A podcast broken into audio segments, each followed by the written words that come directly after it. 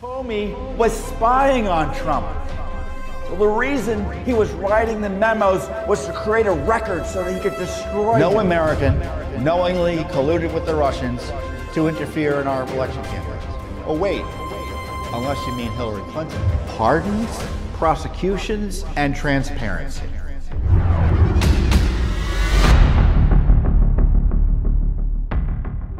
You're listening to Tom Fitton's weekly update here on JW TalkNet. Hey everyone, Judicial Watch President Tom Fitton here with our weekly update on social media. Thanks for joining us this week. A lot to get into. The first documents released on the Ashli Babbitt shooting death, new documents about fetal organ trafficking at Trop Shop funded by tax dollars, a new lawsuit over illegal alien criminality, uh, and it just never stops. Uh, plus, what was China doing to our diplomats? Uh, you won't believe what we had to sue over.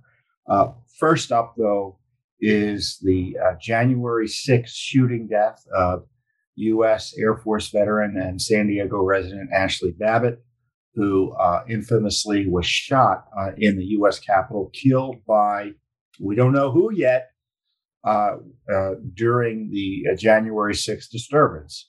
Now, you've seen video of the shooting death, I'm sure, but you have no details beyond that, practically speaking, because there's a massive cover up, a cover up which is slowly being unraveled thanks to your Judicial Watch's heavy lifting to uh, get information about that shooting death. We sued the Office of Medical Examiner here in the District of Columbia and the Metropolitan Police Department, uh, which is the local district police agency uh, that we think and will uh, obviously would have information about the shooting death. We received the first documents after months uh, about the Ashli Babbitt shooting death from the Office of Medical Examiner. The police haven't given us anything yet. And the documents show, among other things, that the, uh, as I say, the uh, police, excuse me, the Office of Medical Examiner had sought the cremation of Miss Babbitt just two days after the uh, body was obtained by the Office of Medical Examiner. So just think about this. Let's let's I'll get the details here for you. I'll, I'll read it directly. On January 8th, two days after she was killed at 7:13 p.m., an application to cremate the body of Babbitt is labeled "quote completed successfully." Copies of the permit are sent to the OCME officials uh, two officials, as well as uh, one, two, three, four, five other officials uh, within the DC agency there. So what's unusual about this is, and I don't know if the if it was was the medical examiner requesting the cremation on behalf of the Babbitt family. Uh, was it a separate request? Why was it done so quickly after the shooting death? Had they completed the investigation? When did the cremation take place? I don't have any of the answers there. But we have questions as a result of the release of these documents. And what we do is we put the documents out there so the American people can draw their own conclusions and ask additional questions. And hopefully we get some additional answers there. Uh, but uh, it's it's unusual. It looks to me, but we'll see what uh, else comes out. What's also in these documents, uh, these emails, and by the way, I think we got how many emails did we get, or how many document pages of documents did we get? Oh, over 1,100, 1,160 pages of documents. So uh, we went through them carefully, and I encourage you to go through them. Uh, they're available on our internet site at judicialwatch.org. What I found also interesting about them is that uh, the shooting.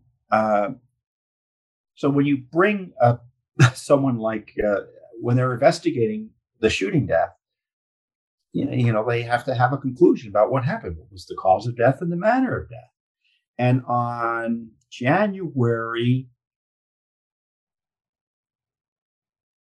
13th, Dr. Francisco Diaz emailed Chief Medical Examiner Deputy um, and slash Deputy Mayor uh, Roger Mitchell with the note 2100106, COD, gunshot wound to left anterior shoulder, MOD, homicide. And of course, cause COD is cause of death, which is obviously the gunshot. And the manner of death is homicide. So this was on January 13th. Then in February, there uh, is a document showing that they at least had the preliminary toxicology report related to Miss Babbitt available. But when did they release the official cause of death and manner of her death? April 7th, 2021. So the question I have is why the delay?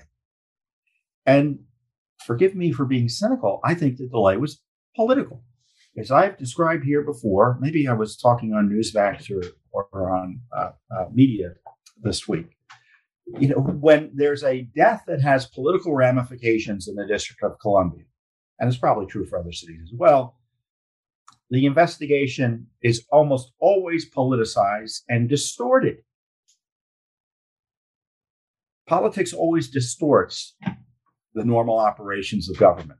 Uh, and in a political death like Babbitt and Officer Sicknick and the three others who died of natural causes, it turns out, uh, the politics was to blame it all on President Trump and to impeach him for it. So the details of the deaths A, that Babbitt was killed by uh, evidently an officer. We don't know who that officer was, or if even if he was an officer, was he a supervisor? I don't know what he was. We don't have the. I know there've been there's been names bandied about about who it is. I mean that that may that name may be accurate. I'm not going to say it because I don't know it to be accurate. We wanted official confirmation as to who did it. So that information they didn't want to come out. Also, that didn't come out because it would have hurt the narrative to impeach Trump and the other political narratives they had to attack everyone who had questions about uh, the authenticity of Biden's win uh, were the, the, the nature of the the, the uh, what happened to Officer Sicknick was did he was he killed as a result of the riot or was there something else? Well, evidently, they released this in April as well. Only after Judicial Watch sued, Sicknick died of natural causes. Of course, they knew that from the get go. You can be sure. And the three others died of natural causes. So why the holdup in releasing the information? Was it political or not? And you know, the delay to me is explained by politics. And the fact is, we had to sue to get this information. The fact we're the only ones even asking for this information should tell you volumes about the political nature of this information and the politics behind the stonewalling. Uh, there are other uh, emails in there that suggest the sensitivity of the of the investigation. Uh, they talk about sending fingerprints out. Uh, one of the emails they sent the fingerprints out on the sensitive information evidently was a wrong one because they got a bounce back full of Chinese characters. I don't know what that means. Was it sent to China or something? I don't know. But that's the sort of information we're able to get as a result of our litigation. And again, this is information no American citizen would have access to, but for Judicial Watch. And of course, the other outrage is that there's no information about uh, from the Metropolitan Police Department, certainly not from the Capitol Hill Police, about the circumstances of her death. Well, we saw the shooting, but what, what was there an after action report? Was there an investigation? Supposedly, the Justice Department investigated. Where what's other than a, a decision not to press charges against the shooter? Where, where's the where's the report? Can you think of another example in a big city death investigation involving a police officer where the police officer's name, identity would be kept confidential for as long as it has in this case, like in this case? Look at the Derek Chauvin case, the George Floyd killing. And it shows you that politics is infecting the public's right to know or impacting and suppressing and interfering with the public's right to know. And if Judicial Watch wasn't doing this lawsuit, we still wouldn't have this basic information about the cremation or the fact that they, they knew almost immediately the circumstances of Babbitt's death, and yet they withheld it from the American people. So this is all about politics. And of course, this is just one of several lawsuits that we have. We have a FOIA lawsuit against the District of Columbia for documents about uh, the death of Brian Sicknick. And as I said, that lawsuit already, in my view, led to uh, pressuring the Office of Medical Examiner to finally admit that Sicknick, no, was not killed by rioters, which is what the left kept on saying and still says. He died of natural causes. And we filed lawsuits for U.S. Capitol emails and video related to the riot. That's a federal lawsuit. I think their response to that is, um, is due as we speak. And for Speaker Nancy Pelosi's communications with the Pentagon in the days after the January 6th incident. So we want a whole host of information, sort of information that Congress, in theory, would be getting. Of course, they, Congress has to investigate itself because Congress is responsible for the security, namely Nancy Pelosi of the Capitol complex. So her decision making is at issue, don't you think? Nancy Pelosi needs to be investigated for January 6th. Of course, that's not going to happen with her select committee, which is a one party committee that, uh, one, literally one party. They're acting in a totalitarian fashion, a one party investigation of their political opponents. That's what's going on here. While they're hiding documents from the American people.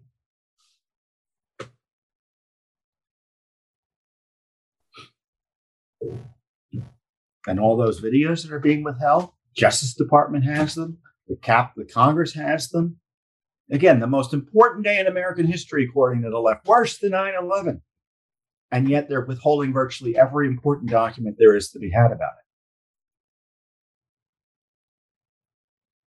How does that how does that work?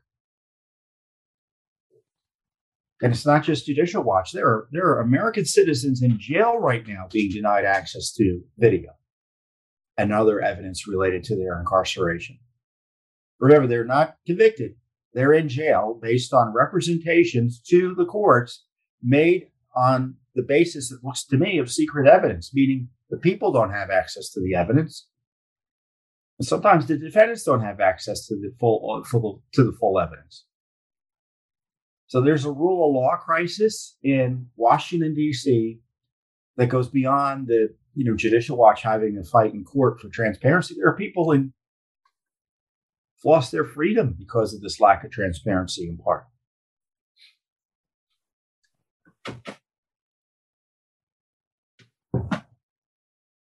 So I don't know about you, but I am not going to be cowed, and Judicial Watch is not going to be cowed by the totalitarian left who wants to use January 6th to scare everyone off and to, and to suppress their opposition.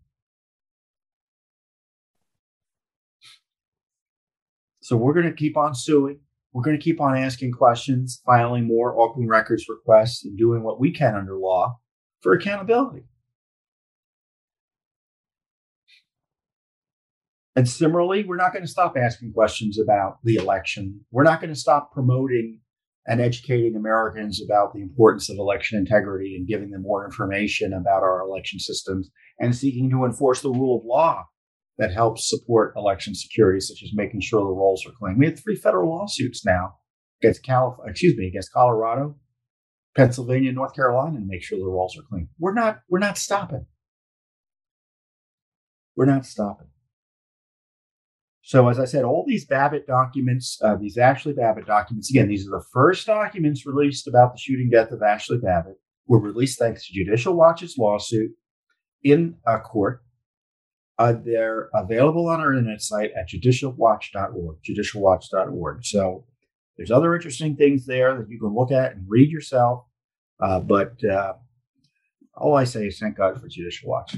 I say that as a citizen, not as president.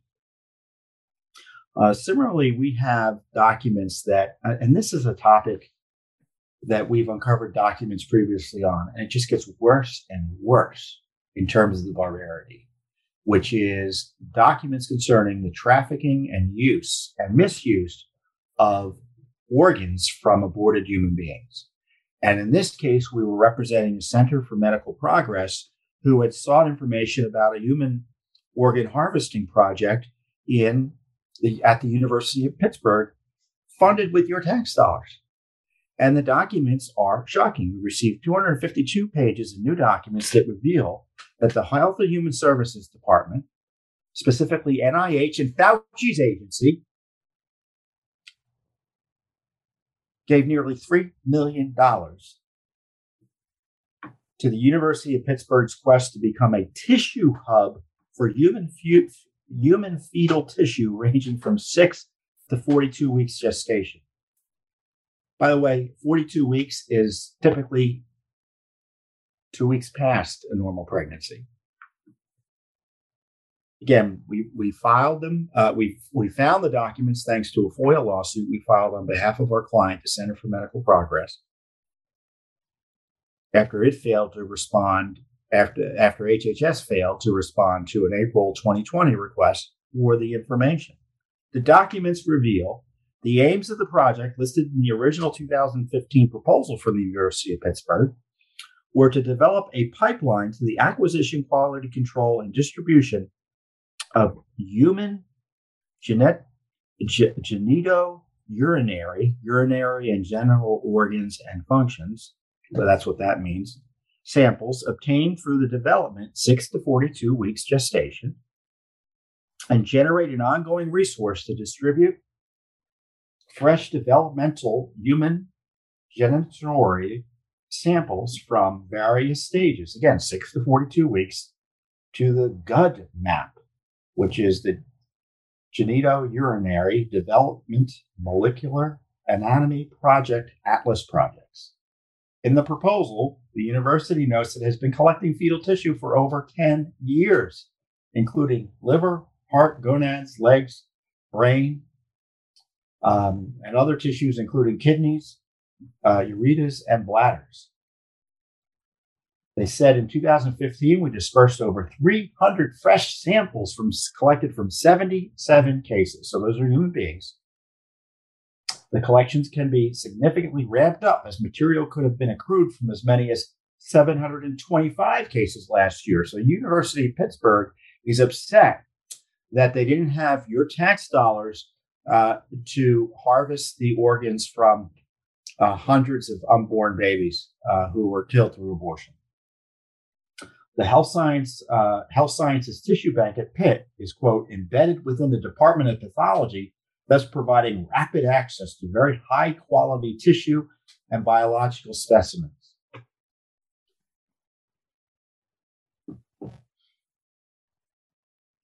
But just think about that. Just you know, you know what they're talking about.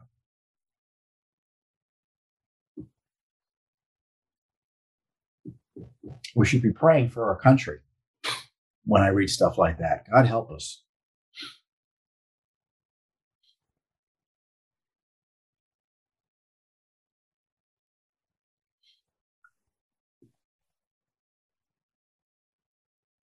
I mean, it's worth a pause to pray for the human beings whose bodies were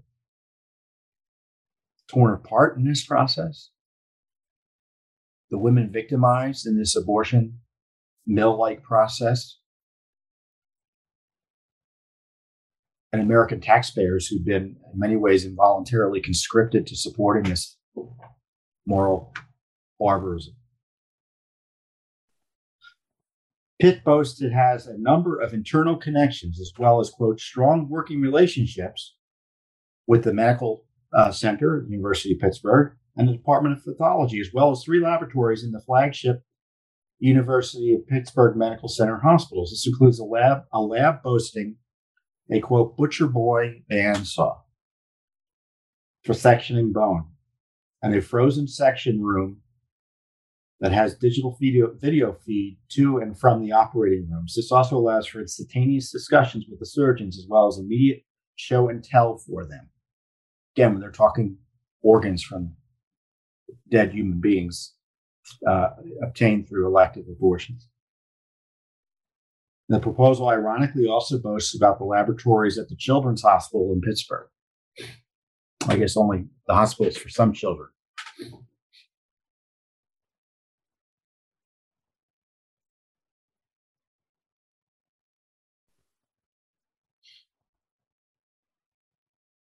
And we talk about they have organs that um, have a short, warm ischemic time, I S C H E M I C. I don't know if I'm pronouncing that correctly.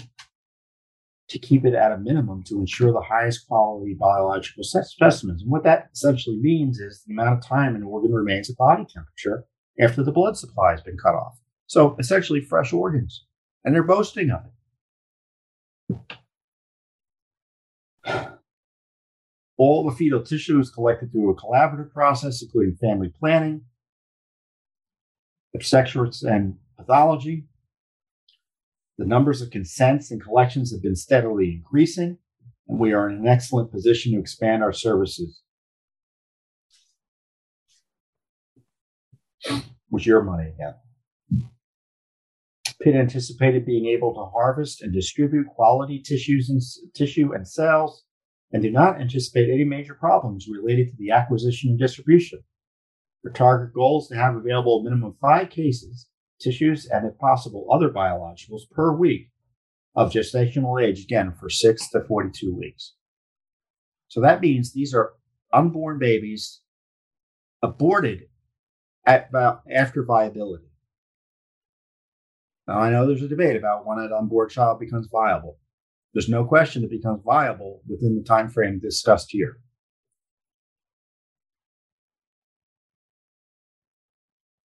And to make it worse, there's a racial target for harvesting of the human fetal parts. Of its planned aborted subjects, Pitt desired 50% to be minority fetuses. The proposal suggests that the subjects be diverse because Pittsburgh is diverse.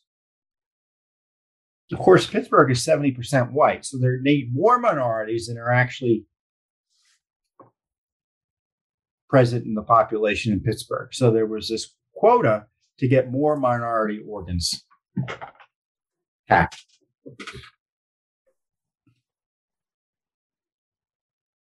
Documents show NIH has funded at least $2.7 million so far for Pitt's human tissue harvesting and hub. So that's um, again NIH. Part of that is uh, Fauci's agency, which is the National Institute National Institute of was it allergic and infectious diseases. So I know there's all this concern about Fauci's agency agency funding gain of function. Morally speaking, that pales in comparison to what agents, uh, Fauci's agency is funding here. Don't you agree? And our friends over at the Center for Medical Progress, I'm going to see what they said about it.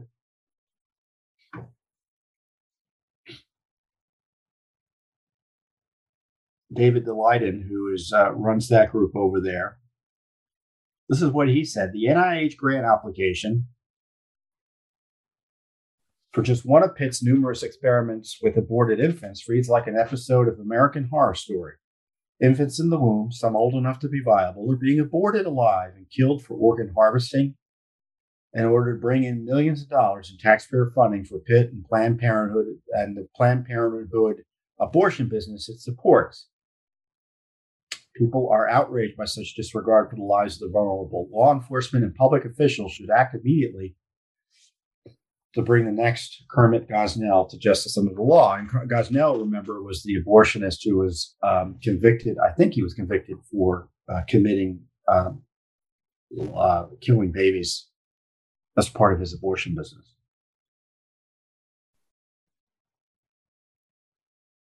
So this is pretty terrible stuff, uh, to put it mildly. Uh, and you know, as I said before, it's the, these types of documents are the most morally disturbing I've ever seen in my time here at Judicial Watch, which is now 23 years plus. There's nothing to compare with it. These documents show taxpayer money is being used to turn the University of Pittsburgh in, into a one stop human fetal tissue shop. Chop shop, as I might call it. They procure the tissue from elective abortions, they subdivide the human remains, they distribute and then ship the harvested tissue. What an operation. of course, this is just the tip of the iceberg. Judicial Watch in, uh, has been releasing prior documents that we received separately in our own litigation from HHS, showing that the agency, the FDA, spent tens of thousands of taxpayer dollars to buy human fetal tissue from a, a California firm called Advanced Bio uh, Advanced Bioscience Resources. The tissue was used in creating humanized mice. And they wanted the shipments to be fresh, shipped on wet ice, fresh and never frozen. We had the literally the credit card receipts for the organs of precious lives that were taken through abortion. With your and and what happened was the Trump administration tried to shut this down, and I think they did stop funding for it for a period of time. And the Biden administration has just opened up the spigot again, so this funding will continue. I mean, one of the judges handling these cases in March 2021, a federal judge ruled uh, that the HHS had to turn over additional documents and he said there was reason to question whether the transactions violate federal law barring the sales sale video organs. So this is this is uh, something that has gotten a lot of attention online. Of course, the big media is ignoring it. Fauci's agency is implicated in this. A good portion of the funny funding came directly from his agency. So this is a major issue. And uh, we have more documents about to come out. We're going to release them probably next week that are going to, again, shock your conscience.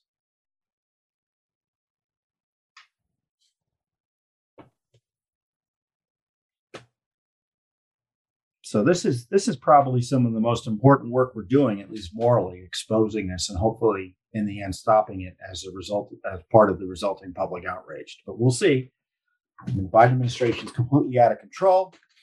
So it's it's going to be a tough haul. And all we can do, and I think it's a moral imperative, don't you agree, that we continue to uncover the full truth about fetal organ harvesting paid for with your tax dollars. So now we're having uh, in the news, uh, I guess it's no surprise that the vaccine mandates are here. They're coming through. Uh, universities are requiring students to take vaccines in order to attend school and get an education, uh, or um, and if they don't, they make it difficult and segregate them, make them go through invasive tests uh, weekly. Uh, the uh, socialist mayor of New York is requiring, there's plans to require vaccine mandates for citizens to uh, eat in restaurants and use gyms and do other things. Corporations, following Joe Biden's advocacy, are requiring employees to take the vaccines. And this despite all the confusion about the vaccines that Joe Biden's administration is causing through his corrupted CDC. So we're investigating that. But, you know, it sounds to me, you know, when I see these sorts of requirements that um, for a uh, something that is no longer, in my view, a public health emergency. And the numbers don't justify it being called a public health emergency. And if that's not the case, if, if there is no public health emergency, it seems to me a, a, a weak argument in support of government mandates related to vaccines. But I don't want to get into that. You know, who knows? I'll probably say too much and get censored as it is. Uh, but I do want to focus on, and of course, you know, the vaccines that are mandates that are issued in such an abusive way remind one of totalitarian states, right? Well, it's funny you say that, or I say that, because we have a lawsuit we just filed against the Department of State over the abuse of a totalitarian state of our diplomats abroad, namely China. And the reports were uh, that China was requiring U.S. diplomatic personnel to be subjected to invasive COVID 19 anal swab tests. Yes, anal swab tests. I don't like to say it, but that's what was happening. So our people were being obviously targeted and abused. I don't know how else you would interpret it by the Chinese communists. And we asked for all records about U.S. diplomatic personnel in or seeking to enter China being subjected to anal swab tests for the COVID 19 virus, including all complaints and communications regarding such testing. And of course, we didn't want personal identifying information of personnel that may have been subjected to such testing. So it isn't like we're trying to embarrass anyone. We want to know how the Biden administration, what they knew about it and how they handled it, because publicly, they didn't handle it well.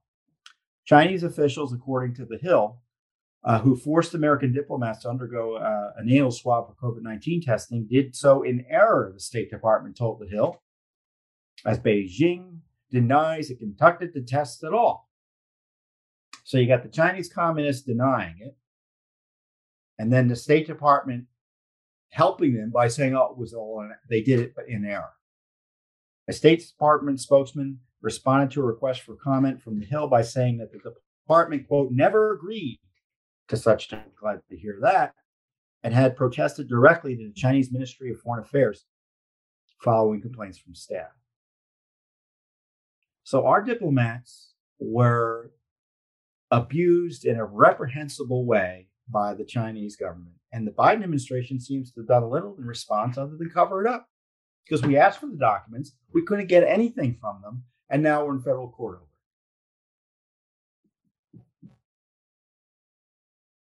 We're now in federal court over.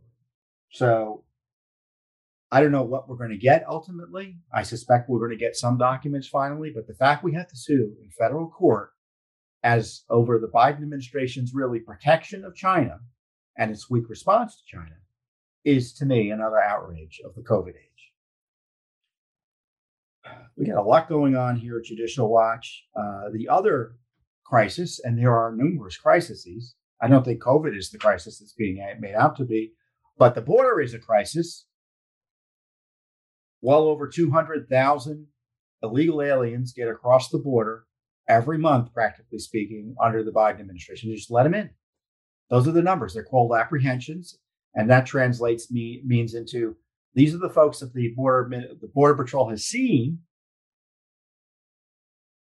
and administratively handled, but are released into the interior. Our border's wide open.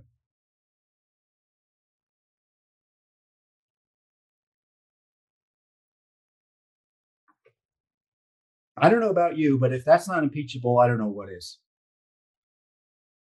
We had leadership in Congress. They'd be talking about impeaching President Biden for failing to uh, execute his oath of office by failing to make sure that the laws are faithfully executed. Mayorkas, who is the head of the Department of Homeland Security, impeach him. Kamala Harris, she's endorsed it. Impeach her. I'm dead serious about this. Quarter of a million people a year, a, a month at least. I mean, they're talking 2 million this year who will get across the border. Get across the border because Biden refuses to enforce our border, secure it in the most basic way. And they and he's affecting and helping this human trafficking. Let me be let me be clear again. The Biden administration is part of the, the most significant human trafficking operation in world history. They are helping the human traffickers get the people across the border. They check to make sure they're there, you know, that they have some information on them, and, and that's being charitable, and then they let them pass. Sometimes flying them to places within the country using the military and other means. Again, if that's not impeachable, what is? And it goes, and the whole, and the handling of the border goes to show you they don't care about anything they say they care about. They say they're concerned about the COVID and the spread of the Delta variant. You know what's going on at the border. Everyone crosses. No one's checked by the government, at least. McAllen, Texas is complaining, according to Fox News, it's 7,000 COVID positive illegal immigrants released to their town. Just 1,700 since February, 1,700 in just the last month. They don't care about COVID. If they did, they would stop it. They'd secure the border. They'd stop literally importing COVID. And besides, they have a positive moral obligation and constitutional obligation to secure the border against illegal crossers, and they're not doing it. They're refusing to do it. So the Biden, uh, excuse me, the Trump administration had, uh, in some way, successfully controlled the the most recent wave by creating what is known as the Remain in Mexico program, the Migrant Protection Protocols. That if someone was going to seek asylum, usually fraudulently, which is what the problem is. They come in, they said they're seeking asylum, and they just let them into the country, knowing that it was likely to be either rejected or they never show up to follow up. So they said you have to remain in Mexico to pursue your asylum claim. And that obviously severely curtailed a fraudulent claims and the likelihood uh, that uh, they'd be um, uh, uh, that illegal aliens would get in by cheating as a result. So what did Biden do? He ended it. And not only that, he encouraged people who were in the program who were still in Mexico just to come on in. They began process, process, processing them almost immediately. At least 25,000 people. And so, what we want to know is uh, what about any crimes associated with these folks who've come in? And we wanted to know if the Biden administration was keeping track of it. So, of course, we weren't getting any information from the Biden administration. So, we had filed a lawsuit against the Department of Homeland Security for information about uh, uh, crimes associated with the aliens let in under Biden's new policy. Again, a straightforward request that we can't get the time of day on from the Biden administration. Uh, this is a border crisis without precedent in American history. And so Judicial Watch is prepared to devote not only the resources we have in court now, but additional resources to uncover the truth about it. So when you have uh, completely open borders, it places the American people at risk, not only in terms of health, national security, their tax dollars, dare I say it, but also their personal security. And the Biden administration doesn't want you to know the truth about it, but Judicial Watch does which is why we have filed this new lawsuit in federal court that 61 that that is following on reports that 61,000 immigrants who illegally crossed the Mexican border have been released in the United States since since Biden took office under this program alone. And of course, its numbers are now factors of that exponentially. So this is a crisis that Judicial Watch is in court trying to expose the full truth on. We have other lawsuits concerning it.